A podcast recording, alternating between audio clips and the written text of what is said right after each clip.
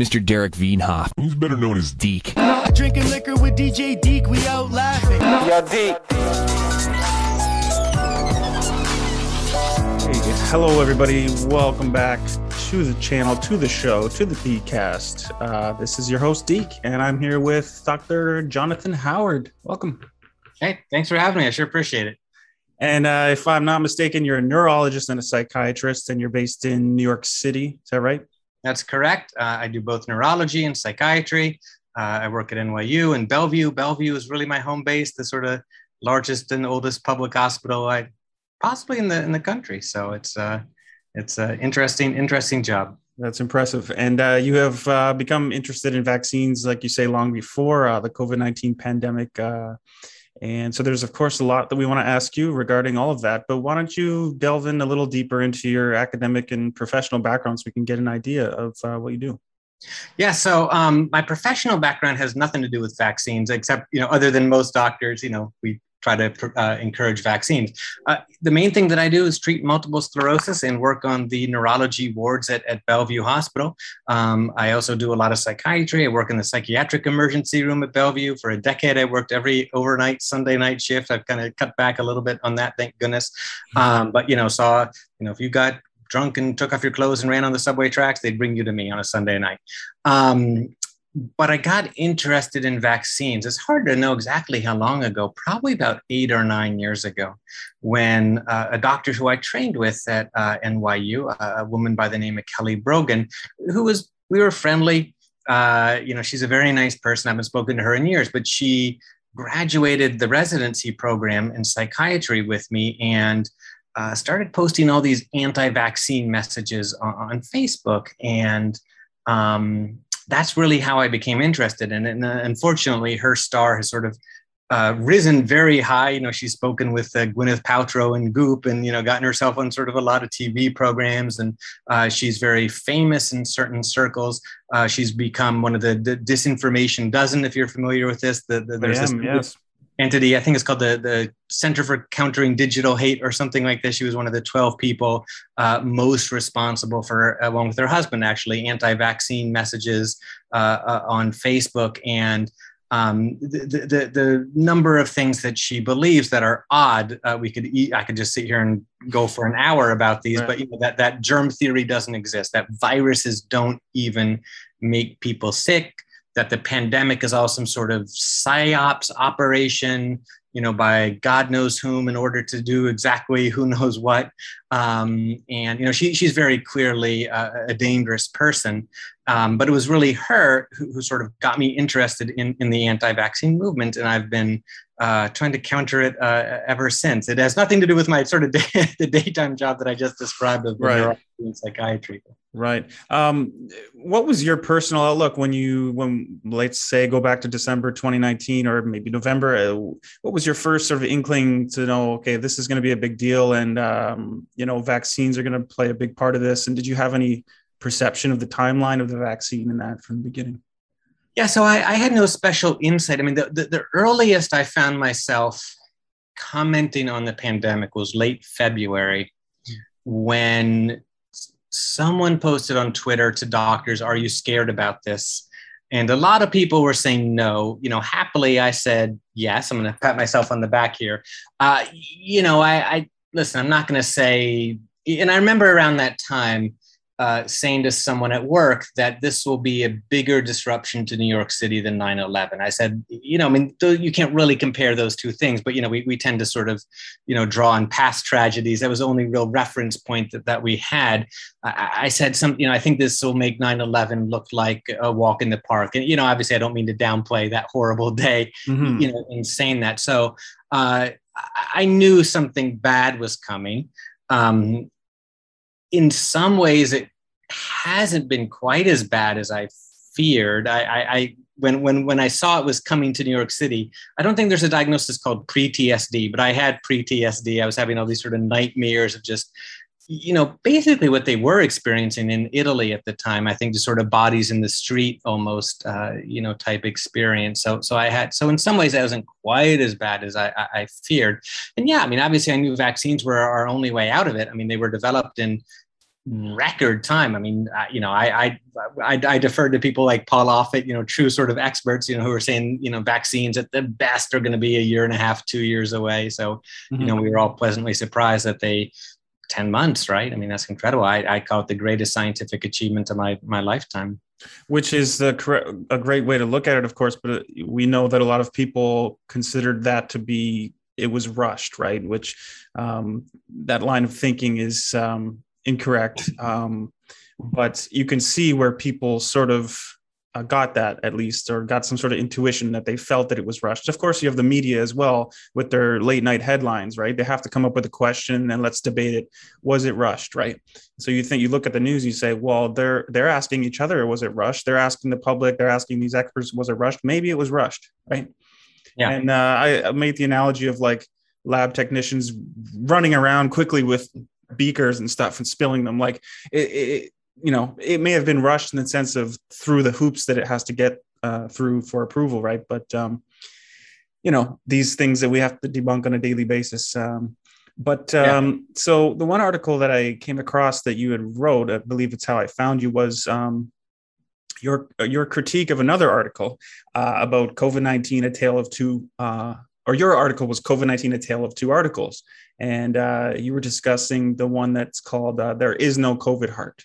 And uh, regarding myocarditis. So um, we've heard about this uh, condition um, with uh, both getting it from COVID, uh, but also from the vaccine. So could you elaborate on what that initial article was about and what your critique uh, or your praise was? Yeah, so so there was an initial article, and I'm not a cardiologist, so you know, to you know, one of the authors uh, uh, I think of that article was a cardiologist, so he know he knows more than me, um, and and he was pushing back along with a couple other people uh, about this idea that that COVID you know really attacks the heart. There were there were some there was an article uh, study from germany that something you know 70% of people with covid get myocarditis. There was an op-ed in the new york times uh, you know, something they were calling it like a ticking time bomb. You know, I forgot exactly what it was, but just that we're going to have a tsunami or a big wave of, of myocarditis, which is uh, inflammation of the heart uh, due to COVID. And, and the first article I think was very reasonable. It said, yes, uh, COVID, like many viruses, can affect the heart, but there's no, you know, it's not sort of a heart virus. Um, and, and there's no sort of special reason that people who recover from COVID should worry about their heart. I thought it was a, a solid article uh, for the most part.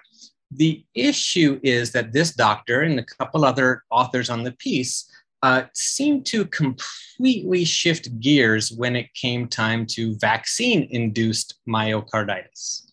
So, with the virus, they were saying things like, uh, you know, most people are going to recover. They don't have any special reason to worry about their heart.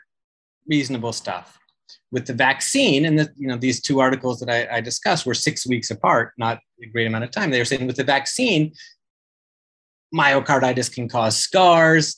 Uh, you know, never call it mild. So it just seemed to be sort of equal and opposite reactions to stuff caused by the virus. Eh, no big deal. Stuff caused by the vaccine, freak out. And, and, and the one critique that I did have uh, of the original article uh, was that it didn't mention MIS, um, uh, this inflammatory disorder in children, uh, which happens in about one out of 3,000 children who get the virus. Even if they don't have a severe time with it, uh, after they seem to recover, they can have this sort of severe autoimmune reaction. Um, it's affected about 4,500 American kids so far. I know you're from Canada. All my stats are American, so forgive yeah, ours me. just you know cut it in, uh, to a tenth, and that's yeah. here. So and you know these kids can have severe myocarditis uh, you know, where they they wind up you know, and, and, be very sick, needing to be intubated. And, uh, you know, if you look at uh, children who've gotten, and young people, young adults who've gotten uh, vaccine myocarditis, uh, so far, as far as I can tell, they all seem to recover. You know, obviously we'll have to wait months and years to, to, to really verify that, but that doesn't seem to be quite the case uh, with missed myocarditis. I mean, I, I personally think all the, all these kids, I hope, uh, you, you, know, will be just fine. The, the ones who survive, but it was just this sort of attitude of, uh, you know, the virus, eh, the vaccine, panic, and and and that's an unfortunate. Uh, um, theme that a lot of that, that not a lot, but a couple very influential doctors, I think, uh, have have done uh, this pandemic. And that's been a theme, and it will be a theme of a lot of my writing. Yes, uh, it is very intriguing that everybody has their sort of leanings or or maybe a, a, bias of some sort or the way they interpret the data, and then they're going to write an article with their expertise, and they're going to be read and followed and re- retweeted, and um, uh, it's tough for the average person to navigate all this stuff. That's for sure. Um, so you've also been vocal, like we're talking about COVID and kids. Um, now we can get into maybe like the law of large numbers and explaining that. Um, but how do you see or how do you perceive COVID um, and how it affects kids in general? And we know the pandemic has different effects in different regions and that sort of thing. But uh, what is your general outlook? Yeah, so I think the law of large numbers uh, uh applies. I mean, the overwhelming majority of kids who get COVID are going to be fine. Um, and, and, it's important we don't forget that. And I have mentioned that in every single article that I've written. Um, I think the death rate for children, you know, hopefully Delta won't change this. I'm a little bit worried it might, but uh, it, it, seems to be about, you know, one in 40, one in 50,000 children who get COVID will, will die. Um, the number who've been, you know, the percentage who will be hospitalized is definitely higher than that, but it's still I'm gonna. I've seen some wild estimates here, you know, because no one really knows exactly how many kids have had COVID, but maybe one in three or four thousand. You know, uh, in other words, if my kids got COVID, I wouldn't have been happy, but I wouldn't have lost a ton of sleep. I'm gonna be probably more nervous uh, when my daughter gets behind the wheel of a car for the first time. Um, having said that, multiply these rare harms by tens of millions of kids or who've probably gotten COVID at this point, and the numbers began to add up to, you know, non-trivial numbers, at least in my opinion. And you can minimize COVID for children just by focusing on the denominator, like, oh, you know, 0.0001% of children will die, one out of 50,000, you know, uh, et cetera. Or you can simply say, and again, I've seen some various numbers, but uh, I'll just uh, just to round it uh, to the to a, a, number. I'll say you know around 500 American children have died uh, of COVID uh, thus far, and I think most people wouldn't blow off 500 dead children, tens of thousands hospitalized. Some of them, it's about a third of them, very sick in the ICU. So if you put it that way, you know that begins to get most people's attention you know and, and, and you asked you know it's very interesting you said you know what, what, what were you thinking january uh, in our you know 2020 or, or December 2019. I think if you had said to people then, a virus is going to come and it's going to kill 500 American kids, most people would say that's pretty bad, right? That that that that's a, that's a that's a horrible thing. Uh, but because it kills so few children, uh, as a percentage of people who get the illness, and because many more adults have died, I think that tends to be minimized. And, and who knows, the virus may be taking a, a nasty turn. This, the American Academy of Pediatrics uh, upstates uh, uh, a death count every uh, week or so, and it doesn't get reporting from all 50 states, so it's not perfectly accurate. But they added 24 kids this week, and you know, three kids dying a day of a disease that is now preventable. You know, at least in children 12 to, to 12 and up. Um, you know, it, it, it's a big deal. You know, it, it's kind of like a school shooting, right? You know, if if if, right. if 24 kids were killed in a school shooting, I don't think anyone would say, yeah, but there's 74 million kids in the United States, or you know, kids are more likely to drown. You know, all of these statements that are true, uh, but sort of used to detract from how COVID is affecting kids.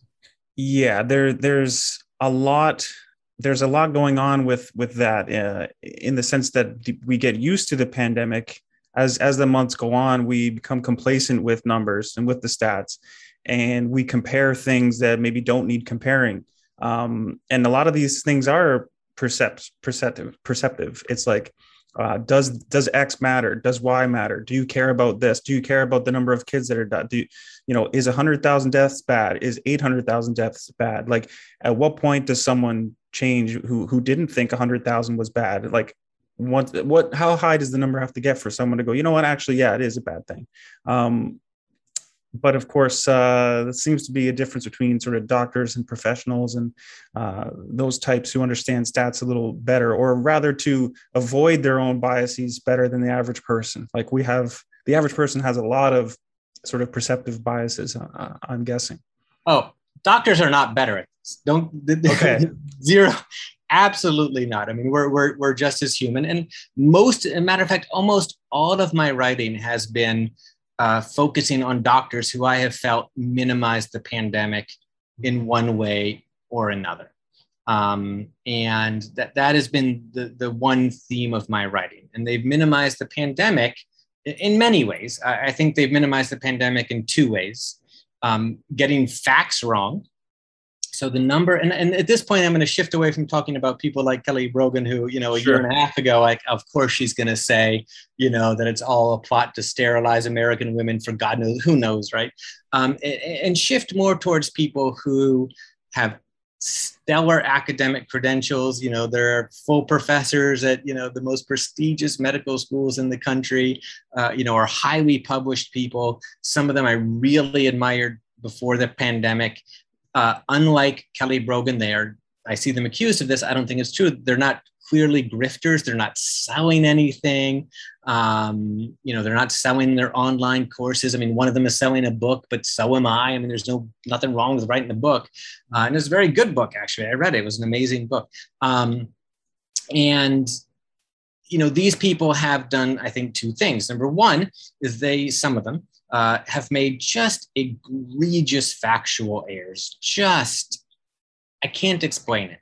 Uh, and I'll tell you what some of those are. So, one of them, uh, a full professor at Johns Hopkins, wrote in the Wall Street Journal uh, something along the lines of uh, actually, I can I pull it up here, I can read the whole thing. Sure. Um, he said, after reviewing the medical literature and news reports and in talking to pediatricians around the country, I'm not aware of a single healthy child in the US who has died of COVID to date. Okay, so he wrote that uh, at the end of July or earlier this month. I mean, not, not that long ago. Um, and it's just ridiculous. If you Google healthy child died COVID, I found 10 examples of, mm-hmm. healthy children who have died of COVID. Uh, and, and it's just, I, I, can't imagine why this doctor uh, would make that error. I mean, again, don't get me wrong, it's extremely rare. These stories are so rare they make the news, but they happen. I mean, it's just, it's just a false statement. Another one said uh, at the end of June, uh, something along the lines of the Delta variant is one third less contagious for children than the, uh, you know, I'll read it exactly. Uh, that uh, children are threefold less likely to get any infection with any variant than with the ancestral strain. Okay. Uh, that's obviously not true. So just these blatant factual errors. And, and, and I, I can't explain it. I, I don't know hmm. what's happening. So that's way number one that the harms are minimized. Way number two is this is, is probably the more common way where instead of getting facts wrong, they just don't have any facts. They'll just say COVID is, you know, severe outcomes are rare in children which again I, I, agree with. I mean that's true, right? I mean one out of fifty thousand dead kids, or one out of fifty thousand children, uh, you know, who died. If you can't use the word rare to describe that in medicine, you can't use you know anything. Uh, but again, multiplied by the millions of kids in the U.S., that adds up to numbers that I think most people wouldn't be like. You know, totally blow off. You know, like one kid dies every five years of the brain eating amoeba. You know, we, we don't worry about that disease right. too, too often, or should we? But one uh, of the uh, reasons we should worry about it is is because it's preventable. Is that is that not correct? Like some people think that for some reason they're still under the impression that the vaccines are dangerous or don't work or something like that, where they're then they say, well, you know, the pandemic is the pandemic. We just need to let it take its course. Right. Like, could you imagine if we just let the pandemic take its course from the beginning without any public health measures or any vaccine? Like, what would a world like that even look like? Is it possible to even imagine that? So a few things. So yeah, I mean, millions of Americans would have died. Um, I don't think there's too many people who said that with adults. So let me be clear: the, these doctors who I've been critical of, they, you know, we all see pretty much see eye to eye on adults. You know, they're like they recognize it as dangerous for for uh, for adults, and they you know suggest that every adult be vaccinated. Um, I actually think that they would don't say what you just said about you know we should sort of let it rip in kids. They, they wouldn't say that. I would admire them more if they did, because that's essentially what they're saying. Mm. You know, they're not saying let it rip, but they are saying, uh, to varying degrees, do nothing to try to stop it. Don't close schools. Don't wear masks. Don't get vaccinated. Um, and so, what's their plan? And and and and I I know very much what these doctors are against. I don't know what they're for. So if they just had the courage to say, we should open schools. I expect almost every child will get COVID. One in 50,000 will die. 100, that means potentially hundreds of more American children would die.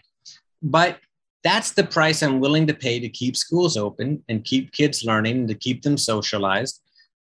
They may have a reasonable argument. They say, you know, pre pandemic, we took that risk with cars. I mean, it's a little bit not an apples and apples to comparison. You know, cars uh, aren't, aren't, contagious. Uh, you know, cars don't have exponential growth in terms of car accidents, but they could say, listen, pre-pandemic, cars killed 600 kids a year, which is true, uh, and certainly some of those kids died going back and forth to school. We accept that certain children will die on the way back and forth to school. We don't close schools for that reason that would be more intellectually honest to me than if they just said, no masks, no vaccines, the harms are rare. Mm. They, they just sort of dance around, in my opinion, sort of dance around what, what all of their uh, strategies to contain COVID, which are no strategies at all, at least for kids, would imply.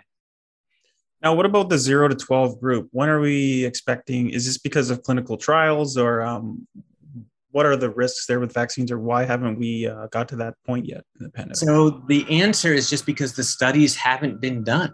Um, the the studies for the vaccines were ordered in a very conscious way.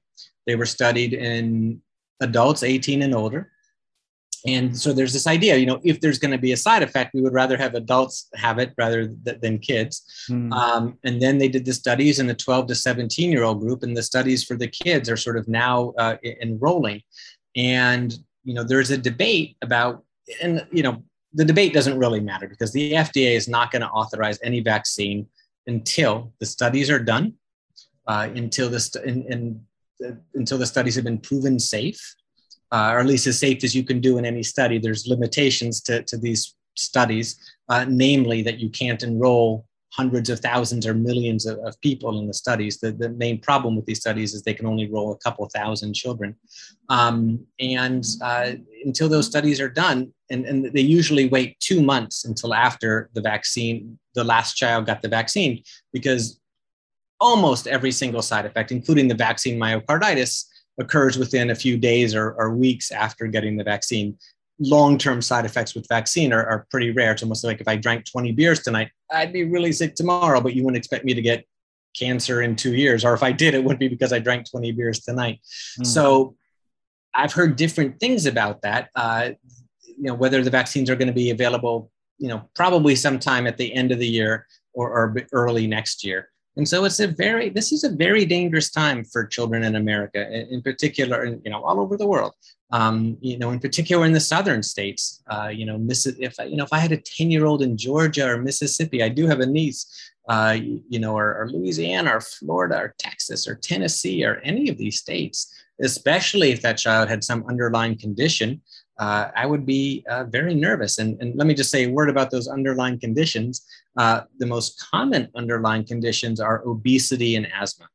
Mm-hmm. In other words, these are children who, uh, when they die of COVID, they're robbed of decades of life. It's not as if there's some child, you know, who has terminal brain cancer and that child is going to die on Friday, but they die on Tuesday because they got COVID. You know, th- th- these are not children uh, you know, these are children who are robbed of years and years of uh, decade, their whole lives, uh, essentially. So if I had a, a, child like that, I would, I don't know what I would do.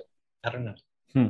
Yeah, we're obviously again. I'm up in Canada, but we're we're looking at the numbers, and yeah, you mentioned Florida and Texas, and the the hospitalization numbers are not good. Um, you know we we even in british columbia you know for example here in canada we have very high uh, icu rates popping up again. And uh, two provinces have announced uh, mandatory uh, vaccination so far quebec and bc uh, here in ontario a lot of people are hoping uh, that that becomes the next step where you're already seeing it with the blue jays games in toronto for example. You're seeing it with local you know sports arenas various things like that. Um, um, mandatory vaccine seems to be an effective tool at this point. Uh, it creates upticks. At least uh, that's what we see in the data here in Canada. What, how do you see that as a tool uh, in America? Because we have a lot of places with very low um, numbers still. Do you? Uh, we know of the certain uh, yeah. certain ones that are popping up, but as far as state statewide and you know federal uh, mandates. Yeah, so I mean, I think we have to be really careful about what this means because this plays into sort of a lot of anti-vaxxers' fears. You mm-hmm. know, the all-powerful state. Uh, you know, even pre-pandemic, they sort of engaged in. Uh, I read this term the other day. I think it's great. These oppression fantasies. Um, yeah. You know, uh, some of them have even taken to wearing yellow Jewish stars, which is just a just an appalling and disgusting uh, behavior. So I think we need to be very careful. So uh, you know the, the government is not going to come to anyone's door and strap them down and forcibly inject them with anything. Okay. So, you know, when you just say the phrase mandating vaccines, that sort of feeds into their paranoia, but almost their hope, right? You know, I think some of these people are sort of desperate to be victims and desperate to be oppressed so they can fight back the good fight. I thought that was the left. That was supposed to be the left that was all into being oppressed and uh, but it's, it seems you know, to shift. It's a big shift. I mean, if it, you know, if, if it really was the left, I mean, you know, a decade ago, I would have said the same about the anti-vaccine movement. That is all the sort of hippy dippy people on the left. Yeah, it's a little both, right? A little both, but I mean, I think no, I think these days it's much more likely to be the right. Mm-hmm. Um, you know, that's what the numbers show. And, and and and my second favorite podcast besides yours is something called uh, Conspirituality. I don't know if you've heard of that. Podcast. No, I'll check it out yeah i mean it's so really it's great. It, it talks about the sort of overlap of the yoga world and maga and and all these sort of wellness influencers mm-hmm. uh, who are really you know very trumpian. Um, but you know your original question was a good one about about mandates. And, and yeah i mean i think um, the more that the lives of unvaccinated people are restricted um, in you know by private industry uh, the better um, I think that you know New York City, you have to you know I ate inside the other day and I had to show proof of vaccination. That was great. I've been to a couple of concerts. I had to show proof of vaccination. That was great. Um, and I think New York City is doing amazingly well. Uh, you know, the whole Northeast of the United States is doing much better than, than, than the South uh, for, for that reason. I mean, we're not out of the woods and, and, you know, the Delta variant has definitely changed the game, but the more people who get vaccinated for whatever reason, uh, the better, in my opinion. Yeah, you know, it's it's interesting. We're seeing like in Canada, we have, I believe, if not the highest, one of the highest um, vaccination rates on average. And uh, like in Ontario, we've just hit 83% with one shot uh, eligible, which is amazing. But um, people sometimes think, oh, that number's great. So maybe I don't have to get it because the numbers are already super good. But you know, at the beginning, yeah, we heard these numbers about herd immunity like 70, 80%, but that was of total population. Now we're talking of eligible. Uh, and then, of course, uh, things change. The science changes. We have Delta to deal with now. Um, you know, we're seeing this fourth wave and the numbers are just creeping up. And um, now they're hoping for, you know, 90%. And I can see sort of the argument that people say, oh, they just keep changing the, you know, they're moving their goalposts in a sense, but it's the virus. I think we have to get away from this mentality of us versus them, or it's the government versus the people. I, I try to tell some people that, you know, you should think of it like humans versus the virus, uh, not, you know, the people versus the government, because that's a lot how a lot of things are framed in the modern day and, you know, in our society, especially in the United States. It's, that's yeah. It, so, so I think I think there, there's a lot. So, so let me just make one comment about herd immunity. First of all, yeah. um, herd immunity is a very local thing. So you can have herd immunity in one neighborhood, even one block where I live in New York City, and not have it in the next block. So in New York City, pre-pandemic, 2019, there were some measles outbreaks here. Uh, even though something like 95% of the, the, the city is vaccinated against measles. Now, measles is the most contagious disease there is. Um, but uh, as long as unvaccinated people cluster together, yes, there will be outbreaks of COVID. Mm-hmm. And I think everyone is going to get pretty much everyone on the planet will get immune to COVID, I think, one way or another. It's just a question of do you get there through the vaccine or do you get there through the virus? I think those are the choices for most of humanity. Yes, maybe there are some sort of very isolated, you know, villagers in the middle of, you know, the tundra of Alaska who can right. avoid it or something like that. Um, yeah, so, I, you know, I think that there's a lot of people, you know, you mentioned, you know, government versus the people. I think there's a lot of people who, and this is what some of these other doctors, in my opinion, do. They do the opposite for the sake of doing the opposite. In other words, if the vaccine was treated like ivermectin, if the FDA said, don't take this, it doesn't work. If know it all doctors like myself said, don't take this, it doesn't work, they would rush out and get the vaccine. Mm-hmm, you know, mm-hmm. The FDA banned the vaccine you would see a rush on pharmacies. They, you know, people, you know, right, right. They would call it a suppressed miracle cure. They would say, of course, the government doesn't, you know, doctors don't want you to get it because they make so much more treating it. They don't want to prevent it.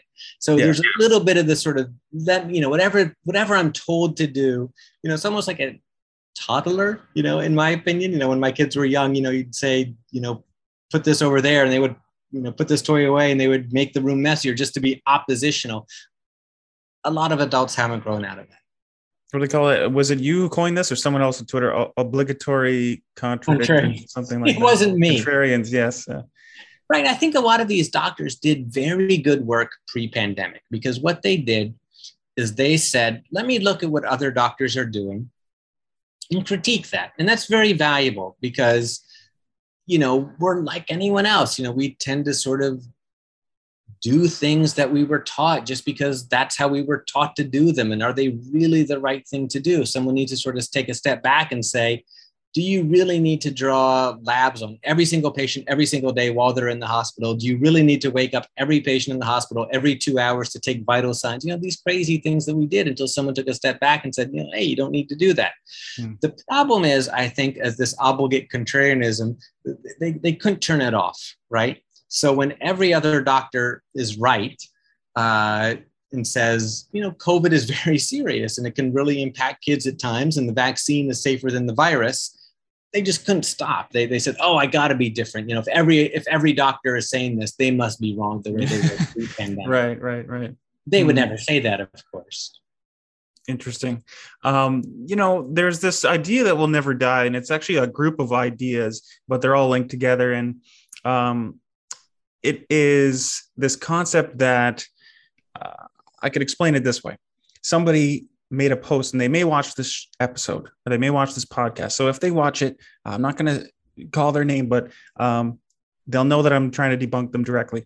But it was a slide of 10 images and uh, it was different, different ways the government could deal with the pandemic. Okay. And one of them was closing fast food restaurants. Okay. The other was banning smoking right? Med- meditating, sending door to door zinc and vitamin C and, and all these things. Now, there's a litany of these things, okay, which we may call healthy lifestyle things, I guess you would call them. Um, but none of those things would impact a pandemic in the moment. And, and there none of those things are a vaccine. And people sometimes think of the vaccine as like this band-aid uh, medical solution, some sort of intervention that we don't really need. If we only lived our lives, uh, our lives healthier, we wouldn't have the hospitals overrun with because uh, people with uh, over, you know obesity and these different things. But you you you that's they're all good goals to sort of s- lower smoking rates and sort of increase the the healthiness of the of the diet in general. But those are more long-term goals that people are already working on. It's not like we just all of a sudden one day realized oh we got to stop smoking. Like people have been trying to stop these things uh, already. So it's this idea of just there's there's a different solution that i have that you know that's that's uh, in opposition to whatever the mainstream is. Um, how can we debunk that stuff yeah so it's hard you know we're not cult deprogrammers you know that that that's for sure. But and i but i think the good that that debunking does is often invisible right? I mean who knows how many people read a debunking thing and decided to get the vaccine right? You know probably probably a lot. And if we refuse to debunk things you know you can't debunk everything. It's whack-a-mole. There's way too much out there. Um, but if, if if people of of, of good faith and who believe in, in you know try try to try to follow the evidence are silenced then we sort of cede the space to the, the, the disinformation doesn't. Um, and, you know, you're right. We've tried to stop smoking for years and we have. I mean, I think, you know, my grandparents' generation, 50% of them smoked or something like that. You know, my kids' generation is probably going to be much, much less than that. Um, but you're also right that we can't just cure obesity today. Like when, when, when the COVID hit New York City, it came on like a tsunami. And yeah, we couldn't just cure obesity within a couple of weeks. You can't just do like uh, super fast liposuction all yeah. across the country. Like it, it just doesn't make sense. And and you know, I mean, of course, the Delta variant seems to be really affecting younger, healthier people. You know, mm-hmm. even the first wave, it was a little bit of a myth that uh, you know healthy young people were completely spared. I mean, the youngest person I saw die was 23 and, and he had no he, he may have had undiagnosed diabetes i'm not sure but he had you know no underlying uh, conditions but i think that attitude comes from something called the just world hypothesis mm. uh, just this idea that if you live your life in a healthy way the world owes you something you should be fine right that if hmm. you eat right don't smoke exercise it's kind of like that book the secret you know the law of attraction mm-hmm. this idea that that that you're you're if you do everything right if you play by the rules you're you know the world sort of owes you. And it's kind of right you know the best way to live a long healthy life is to not smoke to exercise not eat too much get enough sleep you know be social don't isolate yourself. Those put the odds in your favor for sure. But it doesn't guarantee anything. It's not a guarantee. Healthy young people die of tragic things all the time that you know they weren't supposed to get cancer but some do so um, the the another topic uh, currently is boosters, uh, vaccine boosters. Um, now, again, I'm no expert. My personal outlook is that it's a little bit of a PR kerfuffle, and it's a little bit of a red herring, perhaps, and that it it would work on an individual level, let's say, for certain people, but as a blanket solution, I'm in the camp that thinks that COVAX is a better uh, focal point to end the pandemic globally. Is that we need to get more vaccines into more arms. Um, yeah, so, any thoughts on that? Yeah, I mean, I'm seeing sort of conflicting things about how often the vaccines wear off and in, in, in what population. Um, you know the vaccines do not seem as effective against the delta variant in terms of getting the virus but they seem just as effective uh, in preventing hospitalizations and severe illness. Which is the key thing to focus on no? I mean ideally you'd like to completely block the transmission of the disease you know that that right. was a sterilizing vaccine that that that and, and that's what we i think we maybe had uh, you know with the with the earlier iterations of the of the of the virus uh, I don't think that's true anymore. Um, so I think it's a quite so yes, you're absolutely right that that the best way to stop the pandemic would be to try to vaccinate the world, stop new variants. And the life of a person in America is no more valuable than a life of someone in Southeast Asia or Africa or anywhere. So so that's clear. The only thing is, will a individual not getting a booster help someone in Indonesia or Vietnam? You know, probably not. Um, the worst case scenario is happening, which is Americans are throwing expired vaccines in the trash. Mm-hmm. That's the worst. Mm. So it's it's kind of like you know my, my dinner tonight. If I don't finish it, I'm probably going to throw out the food. Um, You're not going to send it over to correct. correct. So, so yes, in a, in a sort of ideal world, um, no American would get a booster before the rest of the world. You know, unless there's really significant evidence that it's wearing off, or you know, maybe this sort of immunocompromised people. But for the most part, you know, no American would get a booster before other countries get their first shot, right? I mean, I, I could imagine if I was living, I couldn't imagine. I'm certain I'd be furious if I was living in one of those countries, right? Um, but but it's not as a, it, it, you're right. As an individual level it's not that simple. Someone refuses their third and i've seen a doctor say this i'm not going to get my third vaccine dose because um, and this was a young healthy person so it might not be unreasonable uh, you know because it, it's it's not fair that that people in these other parts of the world don't have them. But his refusing that vaccine dose is just going to sit there in a, in a pharmacy uh, refrigerator. It's not going to be sent uh, overseas Um, so I think they're, they're, they're definitely separate. You know, both Pfizer and Moderna said they're going to be making a billion doses, you, you know, by the end of the year. So, so really, the best way to vaccinate the world is to try to do what I did today, uh, following someone's advice on Twitter. I donated $100 to Gavi. Um, that would be infinitely that that's a I forget what exactly it stands for, but it's a global vaccine charity that that preceded mm-hmm. COVID. Uh, so if you want to help vaccinate the world, do that. Don't refuse the third booster. You wouldn't refuse the third, third booster. It's, uh, hmm. I think if in Canada, if somebody suggested, if they suggested to me, you should get a third one, I don't know if I would. Is that? Yes. Bad? So a young, healthy person, I, I, I agree. I, I, don't think there's any evidence uh, that a third booster is going to. Be but say over sixty, and you have some. Correct. Right. Correct. Right. Correct. Okay. I and personally in one of the vaccine trials, so I got to decide what I'm going to do. Oh, okay. Uh, yeah.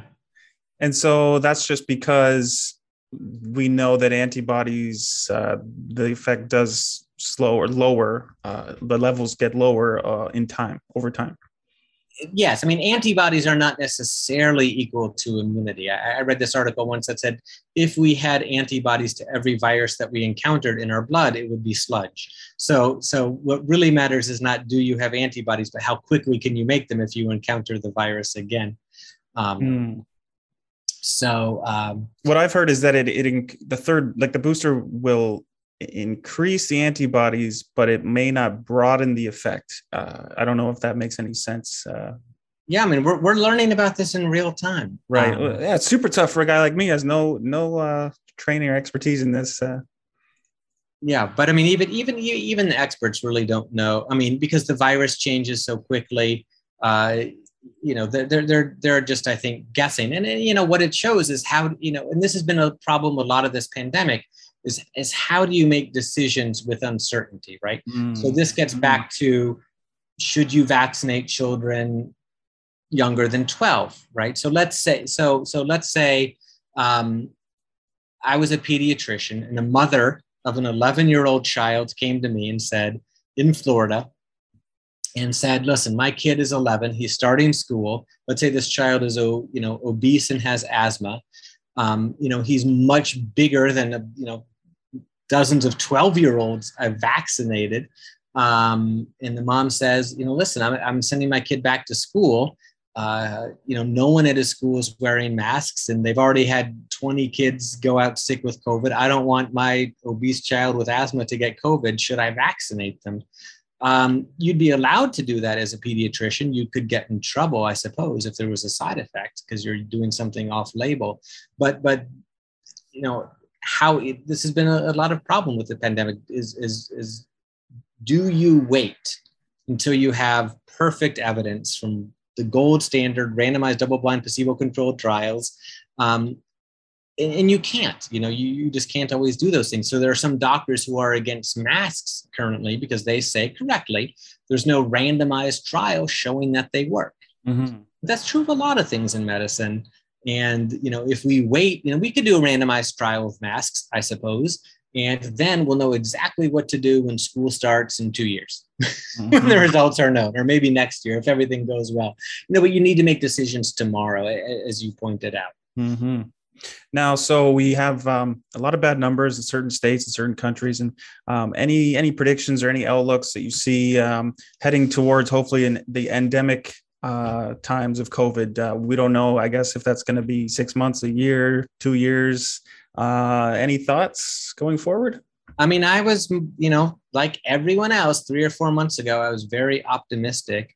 Um, I am still optimistic for vaccinated people. I think vaccinated people as a group are going to do pretty well. Um, I think uh, probably Canada, you know, you guys are doing better than us, but uh, I think the unvaccinated states are going to be in for, uh, I mean, already a thousand Americans are dying per day, and I, I, I don't see a pathway for that ending. And you know, at the beginning of the pandemic, everyone felt so bad for us in New York City. Uh, we're going to get off easy compared to the rest of the country, especially the South, because COVID hit New York City, it was like an earthquake. It was a horrible thing. Uh, and it, was very damaging, but it was short. Um, and you know the rest of the country it's more like a drought you know a natural disaster that's just going to last and last and last and you know a lot of doctors are going to be and nurses are going to be very burnt out and, and, and, and you know, yeah you already see a lot of uh, anecdotes uh, from nurses and doctors about um, depression anxiety uh, just heightened psychological states and wear out and um, physical ailments and quitting right is there is there is it not true that uh, many yeah. nurses and doctors are just quitting because they can't handle it I don't know. How, I don't have the, the numbers, but I mean, and, and I think it's also different. Another thing that was different about New York is there weren't vaccines then.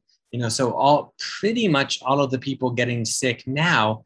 Um, I'm going to be careful how I phrase this. They, they didn't choose this, but they chose not to avoid it. And and and some of them are, are very nasty to the doctors. I've I've heard stories of you know, demanding that they be treated with quack cures and ivermectin and, you know, right, right. nine on their deathbed that they have COVID because they're so certain that COVID is a, a, a hoax or a mild uh, illness. Mm-hmm. And, mm-hmm. You know, one thing that I, I, you know, I thought I understood the anti vaccine movement and I thought that. Uh, the main reason that people reject, or one of the main reasons that people rejected vaccines, is just that we had no memory of polio. We had no memory of measles. We had no memory of diphtheria. You, you want to see what those diseases did, you'd have to open a history book.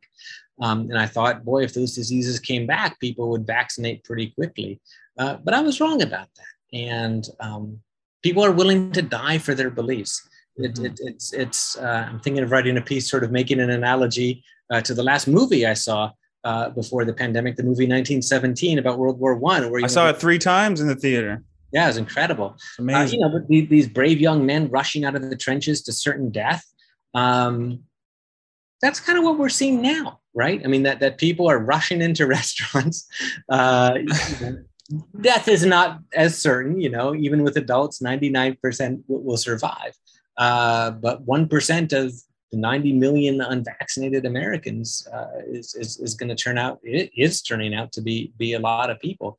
Um, you know, so just like those soldiers rushing into battle because they didn't want to appear cowards, you know, they rushed into certain, you know, that, that's what we're seeing here. I, I, maybe someone can find a flaw in that analogy, but, um, you know, they're willing to die uh, rather than give up their group identity uh, mm-hmm. as someone who sort of rejects vaccines. And that, that's been the real tragedy one of yeah. many this pandemic is that whether you're vaccinated or not has become sort of a marker uh, the same way you know who you vote for do you go to church or not has become a, a core part of people's identities and people will die for their mm-hmm. identity mm-hmm. Yeah they're they're taking the chance they're taking their chances but they're uh, taking their chances uh, with a with a slightly greater risk. Uh, not slightly but um, significant. If you look at the uh, comparison of unvaccinated and vaccinated people in hospitals right now i was just watching looking at a twitter thread that had infographics posted from you know various hospital units people posting their infographics and uh, that's the theme across the board is that roughly you know 90 95% uh, uh, versus a 5% um, and i can understand i can i try at least these days to sympathize with with uh, all the views because just to better understand them at least right um, but we do have to change certain minds. Well, I have one further question. Um, this concept of uh, triaging in the hospitals that are super super busy, where they're they're triaging uh, based on vaccination vaccination status, uh, it's being seen as you know super discriminatory, and, and, and, by the definition of the word, it is discriminatory in a sense. But that's what triage is. I, am assuming. Um, how do we make sense of this and to get people to not I guess you can't get them to not be uh, be upset, but uh, how do we make sense of why they would triage based on survivability? Yeah, so I mean, I, I, I think you know what you're talking about is if you know there's 10 beds and and 15 patients show up, what do you do? And, and let me be very very clear when I'm talking about beds, it's not just a literal bed. You know, it's a team to take care of the person. It's the the equipment. It's the it's the medicines. Um, and you know, I think most people, reasonable people, would say that you, if try to treat the person who's going to have a better chance uh, uh, of survival, um, you know, or who's younger, who's to, who, who, if they, you know, if a 99 year old dies of COVID, it's sad, but it's not as tragic as a five-year-old died dying of COVID. You know, I think the the medical ethicists call that fair innings. That's the that's their sort of term for you know trying to save younger people. Uh, you know, I, I think if you um, start to prioritize vaccinated people on a sort of moral sense, uh, you know, that these people tried to do the right thing and they were just unlucky, uh, as opposed to, you know, unvaccinated people who made a bad decision. You, you begin to a very slippery slope, you know, where you don't treat anyone who uses alcohol or, you know, uses drugs or, you know, drives. Well, and that's the comparison being made now is that. Right. Is that so I think the, the only reason to pri- potentially prioritize vaccinated people is that they're going to do better, that they're going to have a milder course, that you have a better chance of, of, of but isn't that triage? Isn't that how triage has been working all, all along? Why is that? A, is this a new concept or it's a new just... concept because we haven't run out of beds until now. Right. So, so uh, that's why it's in. So that that we haven't had. You know, New York. You know, some of the hospitals in the boroughs actually, the the, the outer uh, parts of New York. I live in Manhattan. I'm very sort of central. You know, so, some of the hospitals in, in, in Queens did you know they were just deluged you know that you know 100 people showing up in, in, an hour but for the most part the you know thank god the united states hasn't faced that situation uh, in, until you know it's getting that way now um, in, in, a mm. lot of southern hospitals where they're converting cafeterias into hospital wards and, mm-hmm. and, canceling all sorts of surgeries and i read about some guy who was shot and needed surgery and had to wait six days to get it and they're trying to ship patients from texas to minnesota um, so yeah, I mean, if if if you know you have two patients and one has a 10% chance of living and one has a 90% chance of living, you try to treat the patient who has a 90% chance of living. Um, you know, hopefully not so few vaccinated people will end up needing to go to the hospital that that, that they won't uh, have to make those decisions. But that's and, and, and I think the main sort of driver behind that is they're just going to have a better chance of success seems like a harsh reality that people are having a tough time swallowing that pill, but uh, that's sort of how it works. Yeah, no, I mean it's it's like something out of a you know movie or ethics textbook, you know that you never you know the the, the trolley problem. It's I, I, can see a lot of COVID stuff being in textbooks decades and decades from now. Oh, um, it's going to be a lot of documentaries and looking back, and actually, that's something I'm very interested in is seeing in the far future. You know, like how we watch documentaries about World War II now, but during World War II, well, especially because of the lack of sort of technology, but they didn't know what was going on. Uh, you know, over there, they had no idea. Only looking back do we know. What's interesting is the last pandemic was forgotten right? I, I, did read one book on it a few years ago, but I think I was about the only person. Actually, George Bush read a book on the pandemic and uh, became very interested in pandemic prevention. But there's no memorials to, you know, the 1918 flu, even though it killed more Americans than World War One and World War Two combined. Mm-hmm. Um, we can't think of any famous names lost to to the pandemic. Uh, it, it just sort of you know, and it was really, I think, the, the end of the pandemic that really ushered in the roaring 20s, uh, to be totally honest with you. And what's interesting is every single debate that we're having now, minus the vaccines, but every single debate about masks, about churches congregating together, they had back then. Mm-hmm. Um, mm-hmm. I found a bunch of old newspaper headlines from 1918. Um, uh, I can try to send it to you, and maybe you can post it. In yeah, definitely. Um, everything, you know, someone was fined for being an open-faced sneezer. I thought that was pretty. right, right you know, but they had anti-mask rallies, everything. And when this happens again in a hundred years, you know, hopefully a thousand years, uh, they'll be the exact same thing. It's just how humanity is. Um, every plague in history, people react in different ways. Well, there's many. Le- there's a lesson there, I think, and uh, something about human nature. Um, and maybe that's the topic for another episode. But uh, Dr. Jonathan Howard, man, uh, thank you so much for your time and your expertise and uh, all the knowledge. And we wish you all the best in uh, New York and uh, in America. We hope the pandemic uh, becomes becomes endemic uh, at some point soon. Knock on wood. Yeah. And uh, let's plug. Uh, you mentioned you have a book, and can people follow you on Twitter? Uh, where should they look for you? Uh, let's see. Uh, I'm on Twitter. Um, it's uh, I think it's J Howard Brain MD. Um, I wrote a couple books on neurology. Would probably not be interested in those. Um, but I did write a book on sort of errors doctors make uh, uh, called uh, Cognitive Biases in, in, in, Medicine. Just look me up on on Amazon. Uh, it's really, uh, in my view at least, that's sort of a medical textbook as much as it is sort of a critical thinking textbook. So if you like books like by Daniel Kahneman, Thinking Fast, Thinking Slow, uh, you know, that's really sort of what I tried to, to, to model it on. So Oh, that sounds awesome. Yeah, no, that's great. I'd love to check out that book. Uh, maybe I can get a signed copy one day. We'll see. Appreciate it. okay, yeah, thanks again and all the best. And we'll follow you on Twitter. We'll continue to follow you. All right, thank you.